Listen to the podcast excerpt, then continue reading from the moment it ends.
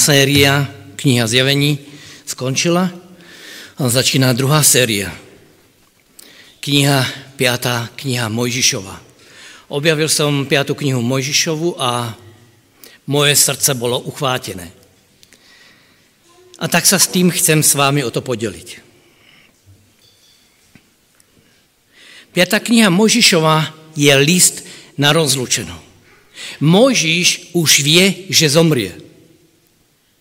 A tehdy napíše piatu knihu Mojžišovu. Čo by ste urobili vy, keby ste vedeli, že máte len určitý časový úsek, možno deň, dva, týždeň, mesiac a potom už tu nebudete? Čo by ste zabezpečili? O čo by ste sa snažili? Povedať rodine, prosím vás, zalievajte tie kvety, potrebujú trikrát denne zalievať, alebo trikrát do týždňa. Peniaze som odložil pod piatý kamene na zahrade, tam sú moje úspory. Ešte by sme sa šli najesť, šli by sme na dovolenou. Čo by sme urobili? Mojžiš vedel, že končí, že jeho život končí. A jemu veľmi záležalo na národe izraelskom. A preto sa snaží odovzdať niečo zo svojho života dôležité pre národ izraelský. Otvorme si spoločne Božie slovo, šiestú knihu Mojžišovu, eh, kapitolu. 5. kniha Mojžišova, 6. kapitola. A budeme čítať od 5. po 7. verš.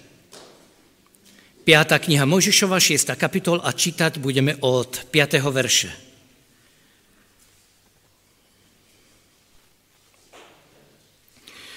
A tam je napísané, milovať budeš hospodina svojho Boha celým svojim srdcom, celou svojou dušou, celou svojou silou. A tak budú tieto slova, ktoré ti ja dnes prikazujem, na tvojom srdci. A budeš im dôrazne učiť svojich synov a budeš o nich hovoriť, keď budeš sedať vo svojom dome. A keď pôjdeš cestou, i keď budeš líhať, i keď budeš stávať. A v 6. kapitole ešte verš 20. a 21. Keď sa ťa bude volakody zajtra pýtať tvoj syn a povie, aké sú to svedectva, ustanovenia a súdy, ktoré vám prikázal hospodin náš Boh, vtedy povieš svojim synovi, boli sme sluhami faraónovými v Egypte a hospodin nás vyviedol z Egypta silnou rukou.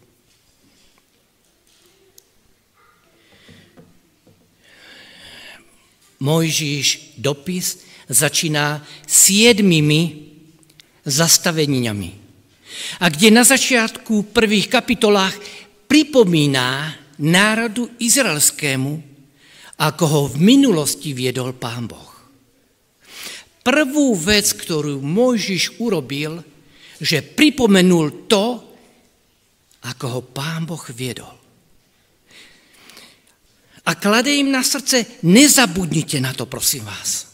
Nezabudnite na to, ako Pán Boh, ako ste to na vlastnej koži, na vlastnej, vo svojom živote, ako ste to videli, ako ste sa toho mohli dotknúť a ako ste to boli toho účastní. Pretože Mojžišovi veľmi záležalo a uvedomoval si, že aby mohli ísť správnym smerom, potrebujú najskôr si pripomenúť to, čo v živote sami prežili.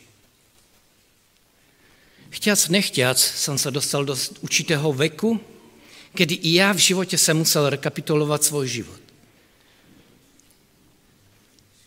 A chci dnes si pripomenúť s vámi tri moje skúsenosti, kedy môžem povedať, že Tehdy som cítil Božú prítomnosť. Tehdy viem, že Pán Boh sa ma dotkol.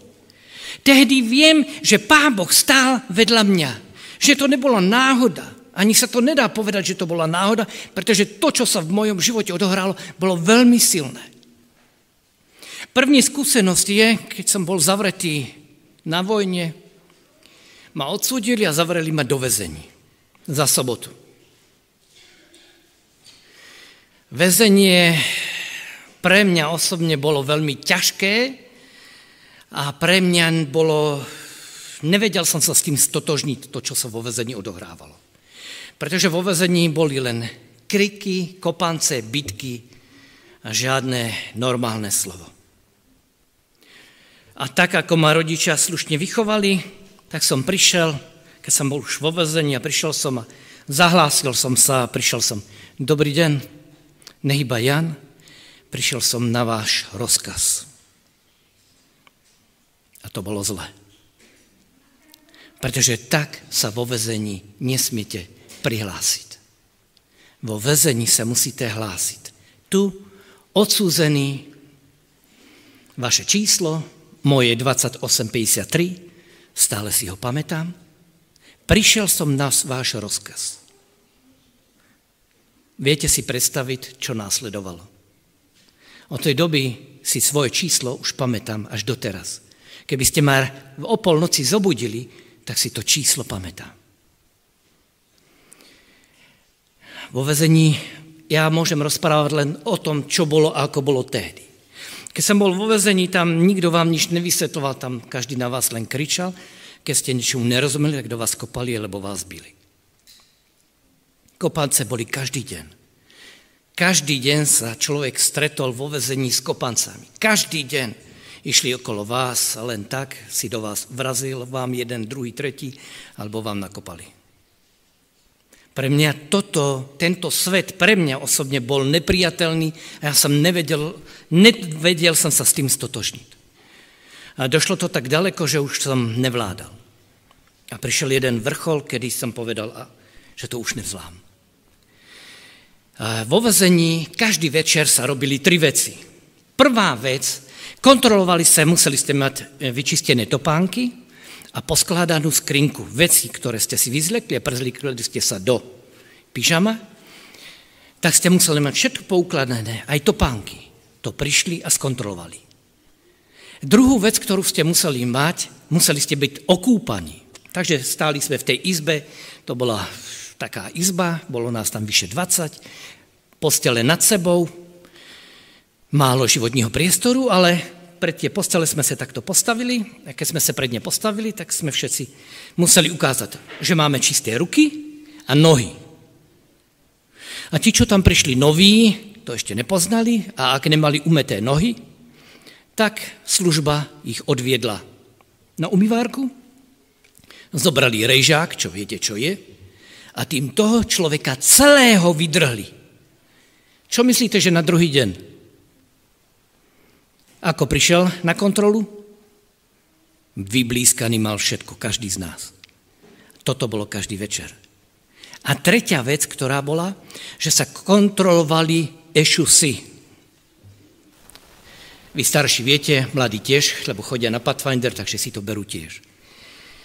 A ten večer, kedy sa toto odohrálo, som mal ešusy umetý, ale za uchom bola kvapka vody. Tá kontrolná tá služba, ktorá prišla, to boli väzni, to neboli, to len bachári sa o nás nestarali. Toto všetko poriadky robia, iba rozkazovali a všetko robili väzni, ktorí na to boli určení. Spýtali sa, koho je tento Ešus. Ja som sa pozrel, lebo som ho mal poznačený, vyrité svoje monogram, som sa prihlásil ja. Služba povedala, strhujeme vám body za to, že ste nemali to a to, alebo nemali ste to a to. Služba odišla a ja som dostal világoš. Za to, že som nemal utretý ešus. Po tomto incidente som vravím, Pane Bože, končím. Toto ja nedám. Ja proste nemám na to, ja toto nezvládnem. Na druhý deň chodili sme pracovať na, vl- na kolaje, podbíjali sme pražce a menili sme kolenice a to sme robili. A vravím, zajtra, pane Bože, ja skočím pod vlak. Sám som toho bol svetkom. Nechápal som, prečo ten človek chce skočiť pod vlak, ale keď som tento incident zažil, už som pochopil a vravím, pane Bože, toto ja nedám. Zajtra skáčem pod vlak. A tak som upratal si veci, ješu, zobral som, pripravoval som si to do tej buksny, do toho chlebovníku, ktoré sme mali, každý z nás, a odkladal som si ho. A tak, jak som si to odkladal, tak som sa psychicky pripravoval na to, čo zajtra sa stane a bol som pevne rozhodnutý, že tak urobím. Najednou sa otvoria dvere, úplný cudzí človek, ktorého som raz, raz som ho videl, ale úplne, úplne, úplne niekde inde, ne v našom baráku. Bol na buzeráku, som ho tam vzadu v rohu medzi tými vyvolenými, som ho tam videl. Najednou cudzí človek, ktorého som nevidel, najednou prišiel do izby a šel rovno ku mne k posteli. Ku mne, ja som tam stál pri posteli a on prišiel, ku mne položil takto na mňa ruku a hovorí, tak si dávajte pozor. Ode dneška je pod mojou ochranou. Nikto sa ho ani nedotkne. Zbalil sa a odišiel preč. Ja ho neznal. Ja neviem, kto to je. Ja neviem. Ale mali ste vidieť, čo sa stalo na izbe. Každý mi chcel uslať postel, každý mi vyberal posiláhnuť na moju. Nemusíš už chodiť hore, posiláhnuť tu dole. Nie, nie, hore, nie, nie, nie. To ma budeš zbytečne sa namáhať. Nie, zostaň tu, tu, tu, dole poď, tu, tu. Ja som sa neskôršie potom dozvedel, že to je král tej väznice. Je to bachár, teda je to väzeň, ale on mal určité postavenie. A on rozhodoval, čo áno a čo nie. Nerozhodovali bachári, ale táto skupina ľudí. Od tej doby môj pobyt sa vo vezení stal priateľný. Keď sme išli, predtým, keď sme išli na, na, na práci, na kolaje, tak prišiel autobus a najskôr nastupovali tí, vyvolení a potom i všetci ostatní. Len tí vyvolení si sadli v autobuse. To znamená, na sedačkách sedelo dvaja nebo len traja ľudia. Všetci ostatní sme sedeli na podlahe. Tak ako sme si sadli, tak sme tam sedeli celú dobu a bolo nás tam do 30 ľudí. Ak si myslíte, že na podlahu sa toľko ľudí nezmestíte, veľký omyl. Ešte aj viac. Od tej doby som sedával ja na sedačkách. Prišiel som, prvý šiel som do autobusu, vybral som si miesto, kde chcem sedieť a potom nastúpili všetci ostatní. To bolo poprvé v živote, kdy som videl pána Boha vedľa seba, pretože ja toho človeka neznal. Pán Boh zmenil situáciu, ktorá inak by dopadla ináč. A dnes by som určite pred vámi nestal. Druhú skúsenosť, ktorú mám, je tiež z väzenia. Vo väzení máte hlad. To, že naše deti nám povedia, mami, ja mám hlad, väčšinou to je kvôli tomu, že chcú niečo mlsať. Hej? Keď prídu deti a mami, ja mám hlad. A Renátka sa spýta, čo by si zdala? No tak tu máme polievku. Nie, na to hlad nemám. Máme niečo sladké? Tak toto tak nefunguje vo vezení. Vo vezení funguje tak, že máte opravdu hlad. Ja jsem poprvé vo vezení jedol červy. Takéto červiky sú dobré. A trávu. Červiky preto, pretože som mal hlad. Trávu preto, pretože nemáte vitamíny vo vezení. A vo vezení máte najviac, vám začnú praskať ruky, pretože pracujete s lopatou a s krompáčom a keď nemáte vitamíny, tak vám to začne túto praskať a hnísať. Rovnako aj na nohách. Prídete z práce, idete na ošetrovňu, na ošetrovni vám to zaviažú, ošetria a na druhý deň znova idete do práce.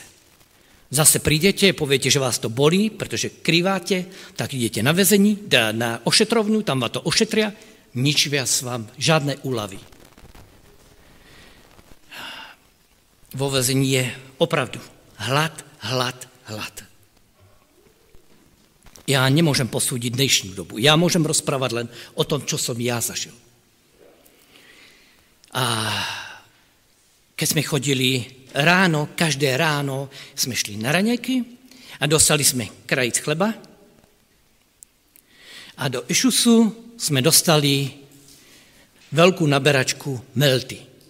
To bolo jediné, čo sme dostali. A keď sme šli niekam pracovať, tak tam záleží od, od bachára, aký bol bachár. Pretože civilisti sa s vámi jednali ako s prepáčením, ako s dobytkom. Veľakrát sa stalo, že nám dovezli obed a ten obed bol skysnutý, niekedy raz nebo dva razy sa stalo, že na hore už bola, už bola uh, plieseň, pleseň, Takže ju takto zobrali, dali ju nabok a spýtali sa, či chceme, či nechceme. Ak ste nechceli, nemuseli ste. Vždy záležalo na tom, ak bol bachár. Len jeden bachár, ktorý keď videl niečo také, tak ich postal naspäť a povedal, doveste niečo iné. Ostatní bachári nezajímalo. Chceš jesť? Jesť. Nechceš? Nedostal si nič. Alebo na obec sme dostali dva rožky a 10 deka salámy. To bolo všetko, čo sme dostali. Zo začiatku som jedol všetko, čo som mi prišlo pod ruku, lebo tak, ako vám vravím, mal som hlad. Ale pak som si uvedomil, pane Bože, ja som tu zavretý vo vezení za sobotu a na druhou stranu jem všetko to, čo mi je meso, aj bravčové, jem. A vravím, pane Bože, chcem ti aj v tejto oblasti zostať verný. A tak som sa za to modlil, hovorím, dobre, pán Bože, nebudem. Prídem do práce, jeden kraj som dostal, to som zjedol na raňaky a potom som dostal dva rožky, a k tomu 10 deka salámu, to bol obed. Viete, z toho veľa. A tak vravím, pane Bože, nie, budem ti verný. Vzal som tu salámu a dal som ju kolegovi, kamarátovi, spoluväzňovi. Ten bol celý šťastný, pretože dostal dvojitú duplu. A mne zostal, ale rožok mi nedal. Takže mi zostali iba tie dva rožky. Na druhý deň to samé. A na tretí deň to samé. Hovorím, Pane Bože, chcem ti byť verný. A na štvrtý deň som prišiel ráno, sme prišli do jedálni a na raňaky a na raňaky obyčajné také okienko, kde strčíte ešus, veľký, malý, veľký na meltu, opačne malý na meltu, veľký na, na krajíc chleba, ktorý dostanete. Na štvrtý deň ráno ideme na raňajky. Strčím do okienka dva ešusy a do jednoho mi naleli, vrchovate mi naleli meltu a do druhého najednou mi padol máslo, med, vajíčko, citrón, pomeranč, jablko a polka, pol bochníka chleba.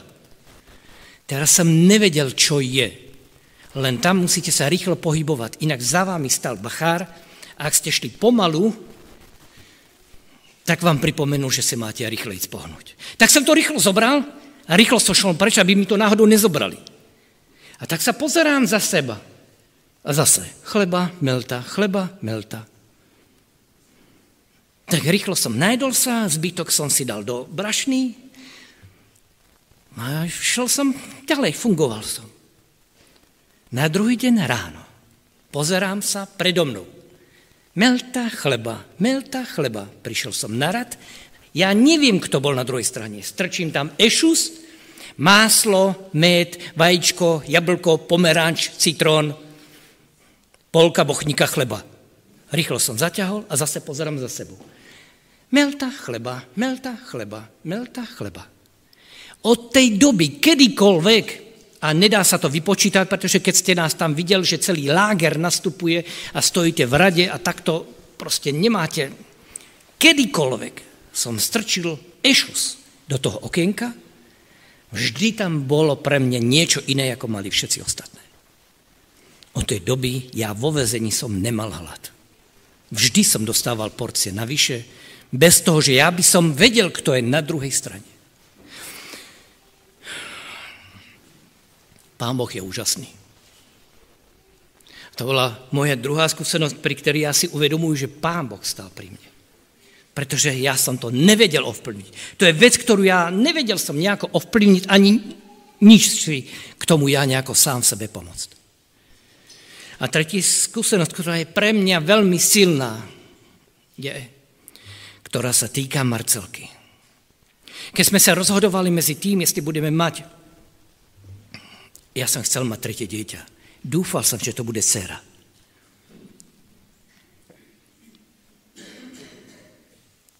Dvoch chlapcov som mal, Mareka Patrika.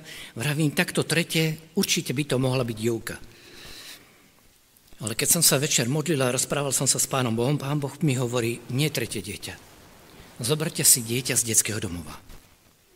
A to bol ten prvý impuls, ktorý sme išli a brali sme si deti z domova. S každým dieťaťom, ktoré sme si zobrali, máme skúsenosť. Buď už ja, alebo Renatka. Ale ja mám silnú skúsenosť s Marcelkou, ktorá mne bytostne sa dotýka. Keď sme si zobrali Marcelku, než sme si zobrali Marcelku, tak nám zavolali, že majú v Rimaskej sobote dieťa z detského, v porodnici, že majú dieťa. A my sme už tehdy boli nastavení tak, že nebudeme si preberať a vyberať, ktoré dieťa áno, ktoré nie. Tak sme povedali áno v poriadku. Išli sme tam, zazvonili sme, boli to ocelové dvere, presklené a nebolo dnuka vidno. Zazvonili sme, prišla sestrička a sestrička sa pýta, čo si prosíte? A my vravíme, prišli sme si pre Marcelku. A sestrička vraví, dobre, v poriadku, počkajte, ja zavolám pani doktorku. Tak chvíľku bolo ticho, za chvíľku prišla pani doktorka aj sestrička. A dok, e, pani e, sestrička takto nešla, nesla dieťa, bolo zabalené v deke a zak prehodzená bola plienka. Takto mi ju podáva a pani doktorka nejaké papiere, nejaké veci dáva Renatke a hovorí, to dieťa je zdravé, nič mu nie je, všetko je v poriadku. A zavreli sa dvere. My sme nechápali, my sme sa, nes, to proste, nestihli sme sa na nič spýtať. Aké mlieko, ako často je, vôbec na nič. Dostali sme len papiere, to len a, a dieťa do ruky to bolo a hneď sa zavreli dvere. Sme nerozumeli tomu. Tak sme popošli a zašli sme tam, na to bola veľká chodba, tam do rohu sme zašli a Renatka odokryla, alebo ja som mu držal takto stále, a Renatka odokryla plienku. A keď Renatka odokryla plienku, tak obidvaja sme urobili... Dve veci sme, ste videli. Pri prvom kontakte s Marcelkou ste videli dve veci. Prvú vec, dávno syndrom. Viete, tá tvárička je úplne iná. A druhú vec, ktorú ste videli, tak ako keď je lopta vyfúknutá a zmáčknete ju, takže jedna strana je dopredu a druhá je stlačená dnu. Tak vyzerala Marcelkina tvárička. Ona mala jednu tvár, e, obličej jeden normálne, ale tuto to mala jak, jak, jak loptu, keď vtlačíte dnu. Tak takto mala vtlačenú tú tváričku. Renatka zavrela, da, zakryla a išli sme do auta. My sme spolu išli z Rimaskej soboty do Banskej Bystrice, ale my sme nepovedali si ani slovo. Ale my sme si to povedali neskoršie ale obidvaja sme sa modlili rovnakú modlitbu. Pane Bože, prosím ťa, toto dieťa, nech sa niekto najde, ale musí ísť z našeho domu preč. Nech ide z našeho domu preč. Ubehli, prišli sme domov, ubehli tri mesiace a po troch mesiacoch som mal rozhodnúť, skúšobná doba, či to dieťa si necháme, alebo či ho vrátime do detského domova. Celé tri mesiace, ať chceme či nechceme, prebehli tak, jak by, som, jak by sa to nemalo prebehnúť. Ja som Marcelku na ruky nezobral len tehdy, keď si mu mal nachovať. Ja som Marcelke sa vyhýbal, ja, my sme s Marcelkou do zboru nechodili, ja som sa za Marcelku hambil a ja som Marcelku nechcel. Ona to vie. A tak, keď tri mesiace ubehli, tak vravím, musíme to riešiť. Tak sme svolali rodinou radu, prišli chlapci, Renatka, sadli sme si v kuchyni a hovoríme, tak čo s Barcelkou? Každý povedal svoj názor a ja som povedal tiež svoj názor. Ja vravím, ja, ja som za to, aby sme Marcelku vrátili naspäť. Pretože ja nezvládnem to, že niekto príde z detí anebo z dospelých a bude se Marcelke posmievať. Ja to psychicky nezvládnu. Proste ja to nedám. Tak vraťme Marcelku naspäť do domova. To bol môj názor, ktorý ja som na tej rodinej rade povedal.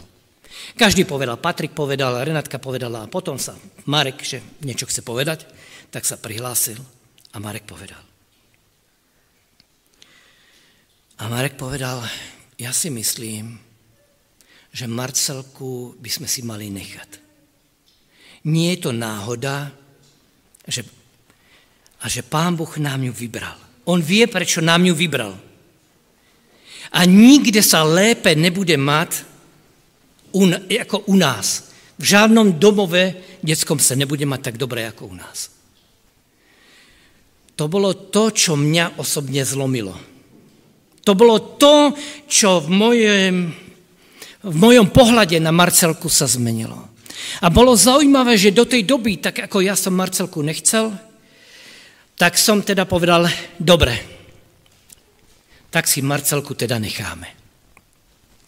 Keď som toto vyslovil a za Marcelku som sa pomodlil, tak sa niečo zmenilo. Najednou v tú sekundu Marcelka bola moja dcéra. Najednou v mojom srdci vyrástla láska ku nej. Už to nebol predmet, tak ako ja som to len prebalil, odložil, ani som to nechytal do ruky a vyhýbal som sa jej. Ale najednou moja prvá cesta bola, že ja som šel za Marcelkou a vôbec mi nevadilo, už mi najednou nevadilo tak, ako vyzerá. A moje prvé slova boli, ty moja princezna. Tak, ako vyzerala, a ja som ju od tej doby volal princeznu a volám ju i dodnes. Keď je dobrá, keď je zlá, tak je bosorka. Ale toto bol pre mňa zázrak. Toto bol pre mňa zázrak, pretože ten zázrak počíva v tom, že Pán Boh zmenil moje srdce. Mňa zmenil, on nezmenil Marcelku, Marcelka stále vyzerala tak, ako vyzerá. Ale Pán Boh zmenil moje srdce a môj postoj vúči nej. A to pre mňa osobne strašne veľa znamená. To, že zmenil moje srdce a môj postoj vúči nej. Čo je pre mňa úžasné. A tu by som mohol povedať, tak túto, túto končí. Tu by som mohol povedať tak fajn a tu ten príbeh končí, ale ten príbeh nekončí. O týždeň na to idem do práce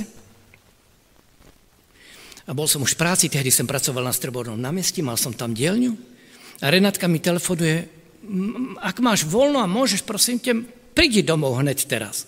A hovorím, môžem. Tak som zase naspäť zavrel dielňu, zamkol som a vrátil som sa naspäť domov a prídem a hovorím, čo je? A hovorím, no poď. A hovorím, čo je? No poď, niečo uvidíš. Tak ma zavedla do spálni, do postielky. A hovorím, čo je? Pozri sa na Marcelku. Pozrel som sa na Marcelku. Marcelka nemala Davnov syndrom. Viete rozdiel medzi tvárou, ktorý deti majú dávno syndrom. A na jednou, na druhý deň ja prídem z práce, teda ešte ráno vstanem a pozriem sa na Marcelku a Marcelka nemá dávno syndrom. Na druhý deň idem do práce. Ešte ani v práci nejsem, ešte mám, a už mám telefonát. Zodvihnem ho, hovorím, čo je? Okamžite sa vrať domov. Ale prosím ťa tak, aby si nedostal pokutu, ale hneď sa okamžite vrať domov. A tak sa vrátim domov, do Šalkovej. Renátka stála na, na terase, na rukách držala Marcelku a Marcelka nemala dávno syndrom a jej tvárička bola vyrovnaná.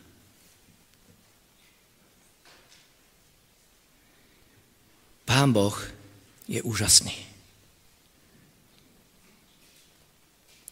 Pán Boh túži potom, aby sme s ním, s ním prežívali skúsenosti. Pre mňa zázrak není to, čo sa stalo, to je bonus. Z mého pohľadu to Pán Boh, to už je len bonus. Pre mňa zázrak bol, že zmenil moje srdce, ne jej vizáž. Je to úžasné a nádherné. Marcelku poznáte. Piatá kniha Mojžišová začíná s tým. Rozpamätaj sa na to, co si zažil v minulosti s Pánom Bohom. aby tvoj život a tvoje nasmerovanie bolo tým správnym smerom. To je mojim prianím a mojou túžbou. Amen.